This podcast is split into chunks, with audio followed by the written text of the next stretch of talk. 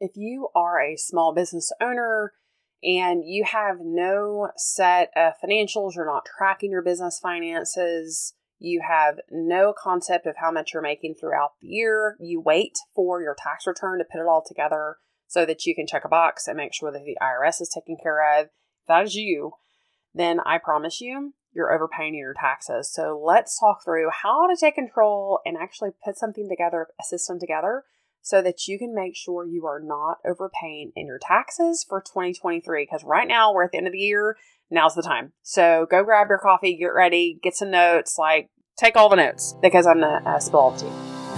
Hey, friend, welcome to the Small Business Finance Podcast. Do you want confidence and clarity with your business finances? Do you find yourself up late at night searching for tax deductions, how to track your business finances, or QuickBooks tips? Do you wake up with big, ambitious goals, but you end up feeling confused and frustrated because accounting and tax is really boring? Hi, I'm Tiffany. I've heard this so many times from my clients who used to feel this way. They felt overwhelmed about what to do with their numbers and wish they could stop the financial madness. They wanted clarity and the ability to grasp the financial basics, to know the protocol when they had a question, and to stop worrying about owing money to the IRS. But they thought they weren't good with numbers, and the overwhelm kept them stuck without any solid financial plan until they realized that business systems are the ticket to gaining financial confidence. In this podcast, you will learn step by step systems, easy to understand financial tips, and mindset transformation so that you will gain financial confidence as an entrepreneur. So, dust off your spreadsheet, warm up your coffee, and let's get going. Too often, I find that business owners are so focused on growing the business, on the day to day, the meetings, the interruptions, all this sort of stuff that they put off messing with their business finances. And I get it. Finances, accounting, tax, it is generally not the most exciting thing for most business owners because most business owners are really good at doing other things. You're really good at whatever. Maybe you're a great salesperson. Maybe you've got this widget that you're manufacturing and it's amazing and it's changing the world. I don't know.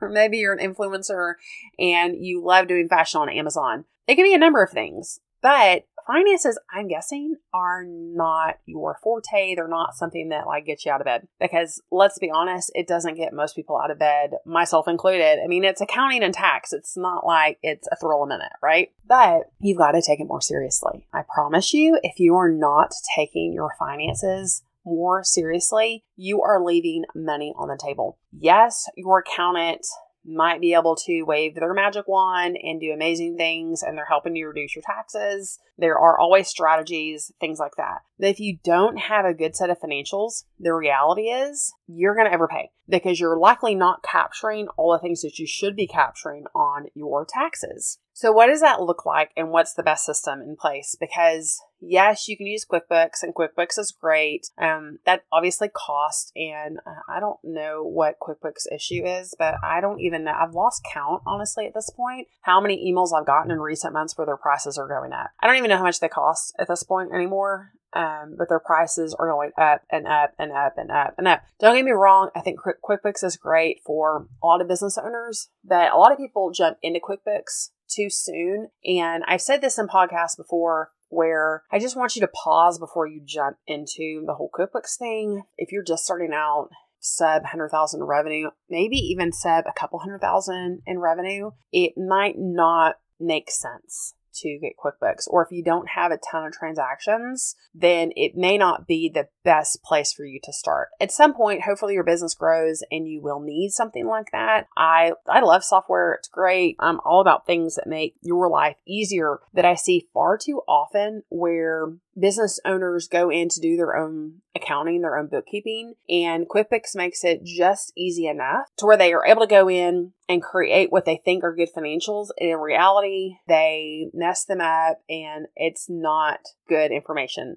Truly garbage in, garbage out. So I just urge you to be really careful at pulling the trigger on that if you're just starting out. Maybe you're a uh, more like a side hustle and you have a a full time gig, you don't have to have QuickBooks or any sort of financial system like that to have financials. The reality is, is you can use Excel. You don't even have to be an Excel guru for you to use Excel and make sure that you've got everything. If you have a business bank account, which side note, if you don't, please for the love of all things holy, go get a bank account that's only through business. Because if you were trying to flip through personal and business transactions and capture it all for your finances, it's just not going to happen.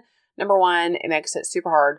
Number two, it's also super hard to justify to the IRS that the stuff that you've pulled out is for business because who knows? Uh, maybe it is, maybe it's not. And if you're sitting in front of an IRS agent and you're like, no, I promise this trip to Target really was business. And like, well, how do you know? Because it's mixed in between all your other Target trips that weren't business. I'm just telling you, like, go get a business bank account. You don't have to have an LLC to do that. You can just be a sole proprietor operating as a DBA and have a business account. But for sure, get a separate account because if you're mixing it all together, it's just a recipe for disaster on every level. Once you have that done, then you have bank statements that you have every month. And then that way, if you have your business bank account, you have a business bank statement, it's a whole lot easier to go through and figure out what's what. If it's a deposit and it's from a customer and it's not something that you've transferred in from your other bank accounts to add cash to the business, then it's revenue. So that's easy. You know, your deposits are revenue, most likely.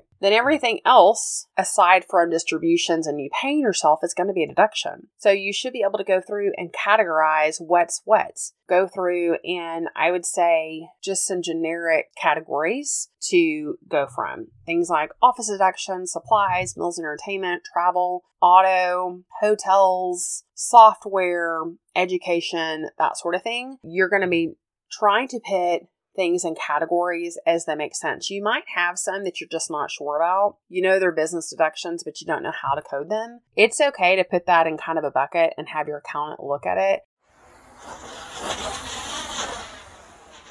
I wanted to take a moment really quick to let you know that the Tax Savings Institute is live. I am super excited about this. This has been uh, very much in the works for years. I have wanted to put together some sort of a course where I can teach you all of my tips and tricks and the things that I know. Up until this point, I've never shared it with honestly anyone. I mean, even my tax clients that I have helped them reduce their taxes, I do the work, but I've not really taught them how to do it all, how to take control, really implement these tax savings on their own at this level. Go sign up for the Tax Savings Institute now. Take your small business finance in your own hands, your tax savings in your own hands. Go sign up. It's super affordable. Not only do you get all of my tips and tricks and all the savings and all the things that I do for my clients that I work with one on one, you get it for a fraction of the cost. This is honestly, it's so super cheap that I've been told I'm crazy for offering it this cheap. So go uh, in the link in the podcast, sign up for it. When you do it right now, you actually also get a live Zoom with me twice a month, and you can come on and ask whatever questions that you have of me honestly, my hourly rate is a lot more than even this one module of the Tax Savings Institute. So if you're able to come on and leverage my time on these Zooms and bring the questions that you have, it's just a no brainer. So go into the podcast notes right now, sign up for the Tax Savings Institute, and I promise you won't regret it.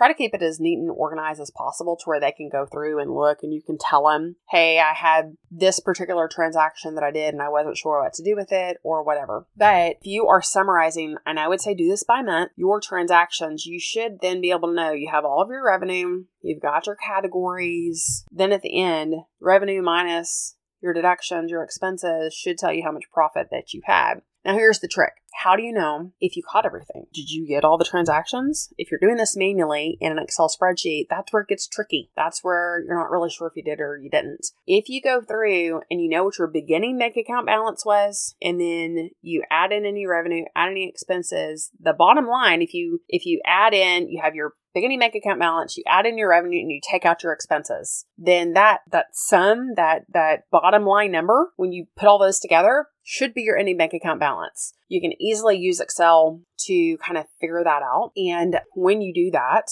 then essentially what happens is, is that any number should be your any bank account balance and it should tie to your bank statement. And if it doesn't, then you miss something. You've got to go figure out where that is. This is where it can get a little tricky with using Excel versus QuickBooks. And that's why I say if you don't have a ton of transactions, a ton being if you've got anything less than 40 or 50 transactions a month, you could easily use Excel to track all this. I would say when you get more than like 50 transactions, it's probably too much. Um, you can get a little fancier with this and do pivot tables and all sorts of stuff in Excel. And if you're a really good Excel kind of guru, you can dump out the transactions from your bank account into a CSV or into Excel and then add a column and kind of go through and just tell it what your codes are. And then from there to a pivot table where it'll actually summarize it all and you'll know what's what. So you can get fancier on this. I'm trying not to over make this over complex because I'm trying to make it to where you have a system that's manageable that doesn't take a lot of time, energy, and effort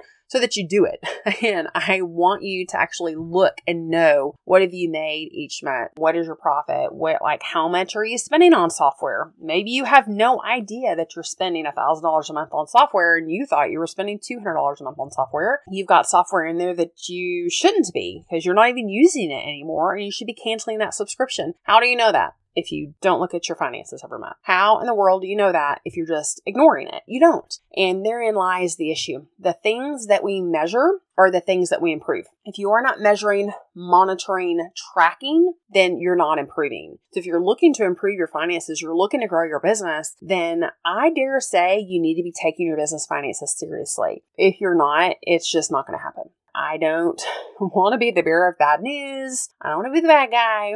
Um, but I am here to give you a little bit of a dose of reality because I just see it too often where people just, I guess they assume they can stick their head in the sand. Like, I guess it's an ostrich that does that, right?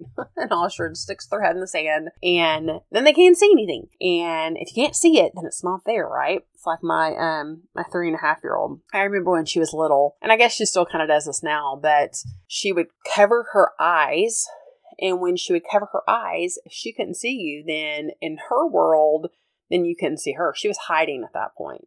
and it's so silly. You know, it, it, I remember laughing so much when she would do this. I loved it. It was just so stinking cute. But we're no different. Like, we try to cover our eyes and just assume nobody else can see us. Or, oh, I'm just to ignore my business finances and I'm not even to mess with it. If I ignore it, then surely it's okay. Not true. And not only that, that not to go down a totally different rabbit hole here, but energetically, if you are avoiding something like that, do you honestly think that that kind of energy is going to help you grow your money? No, it is not. Um, so even when you get into like the energy of things, which is a whole other topic that is not for this particular episode. If you're interested in stuff like this, let me know. I can definitely do episodes on it. But the energy of avoiding things and putting it off because you just don't want to deal with it or it's confusing or it's frustrating or whatever. If you have that kind of energy with your money and your finances and your business, um, I can just tell you that that energy is only going to breed more frustration, more issue. It's not going to grow, uh, not at the level that you're wanting it to. So get your head out of the sand, create a system, whether it's in Excel, whether it's using pivot tables, whether it's straight up data entry, whether it's using QuickBooks, or if you can afford it, outsourcing it to someone who can do the bookkeeping for you. But for the love, please look at your finances every month. Take it seriously. Look at those finances every month. Track it. How are you doing? What are those metrics that you need to be looking at? If your profit is not where you want it to be, where it should be, then put a plan in place to change that on your taxes. If you are overpaying your taxes and it is not where you want it to be, then the only way that you're going to make an improvement there is by taking the bull by the horns and getting it figured out and either hiring someone to help you with it, joining my tax savings institutes where you can start educating yourself, but put focus on it. The things that we put a spotlight on, the things that we're focused on are the things that we improve, period, and the story. So if that is you, go into the link in my bio uh, or my profile rather, and you can uh, join the Tax Savings Institute. You can sign up for a discovery call with me um, so that I can help you know kind of where you're overpaying in taxes or if you need help with accounting, uh, we can absolutely help with that as well. Um, and if you have enjoyed this episode, share it with a friend who is struggling with the finances in their business. Share it with them because more people need to know um, how to handle these things. Also, leave me a five star review. It truly helps me so much. And it doesn't just help me, it helps more people just like you. More people just like you are sitting there probably at their computer right now, frustrated over their finances, and they don't know what to do because their accountant, their CPA, whatever is not helping them. And they're looking for someone to help make this easier to understand. So if you would leave me a five star review, I can get out to more people and help them just like you. And that would just honestly, it just helps this whole whole thing keep going. And it truly is the heart of why I even started this podcast. So, with that said, thank you so much for taking the time out today to join me on this episode. And I cannot wait until next time.